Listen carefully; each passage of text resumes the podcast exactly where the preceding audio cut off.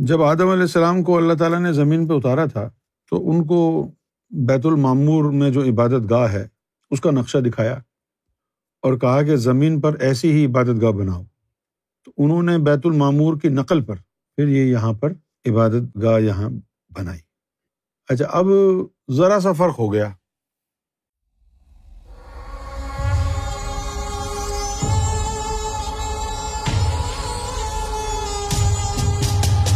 جو عبادت گاہ وہاں پر ہے، بیت المامور میں، وہ گول ہے اور اس کے چار کونے بنائے گئے۔ اس دنیا کے حساب سے کہ اس میں چار سمت ہیں۔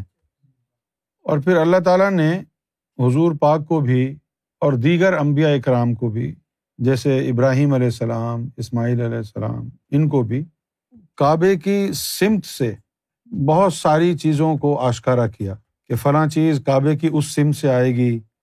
یہ چیز یہاں سے آئے گی۔ تو اس کو مرکز بنایا کہ کعبے کے مشرق سے یہ ہوگا، کعبے کے مغرب سے یہ ہوگا، کعبے کے جنوب سے یہ ہوگا، شمال سے یہ ہوگا۔ جس طرح اب یہ حجر اسود ہے، اب کمال کی بات یہ ہے کہ حجر اسود جس کونے کے اوپر لگا ہوا ہے کعبے میں، وہ جو کونا ہے، اس کا رخ ہے ہندوستان کی طرف۔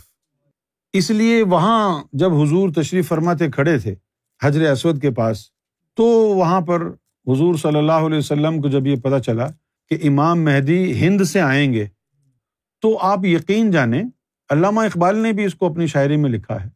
آپ یقین جانیں کہ نبی پاک صلی اللہ علیہ وسلم وہاں حضر اسود کے پاس کعبے کے اس کونے میں کھڑے ہو جاتے اور آپ کو بڑے تیز ہوا کے جھونکے، بھینی بھینی موتیے کی خوشبو کے ساتھ ہندوستان کی طرف سے آتے۔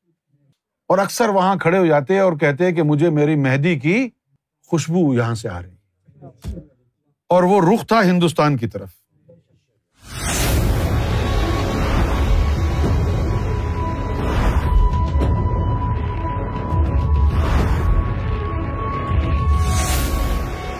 ٹی وی دا پلیس ٹو کنیکٹ.